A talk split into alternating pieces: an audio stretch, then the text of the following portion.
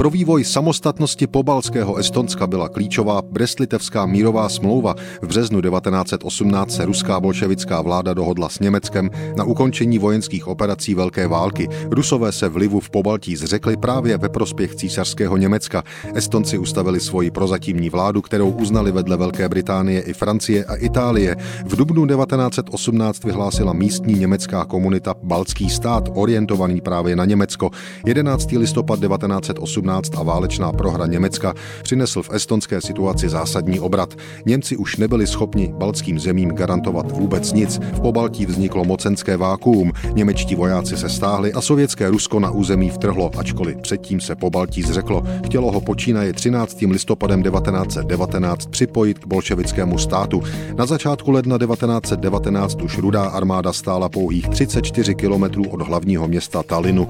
Estonce ovšem už v té době začali podporovat Britové i dobrovolníci z dalších zemí, především Finové. Klíčovou byla 4. ledna 1919 bitva u Kéry. Tam Estonci Rusy zastavili a spustili mimořádně úspěšnou protiofenzívu. Do konce února 1919 byli ruští vojáci z Estonska pryč. Naopak estonská vojska v květnu dokonce obsadila ruské město Pskov.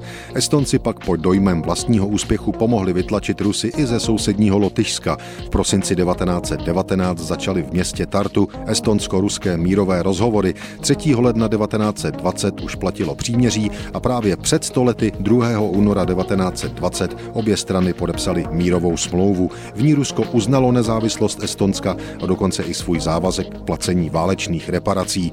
Nezávislá Estonská republika ale měla před sebou jen 20 let existence.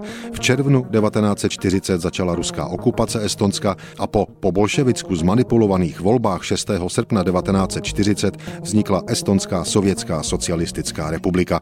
Estonsko muselo čekat na samostatnost dalších 51 let.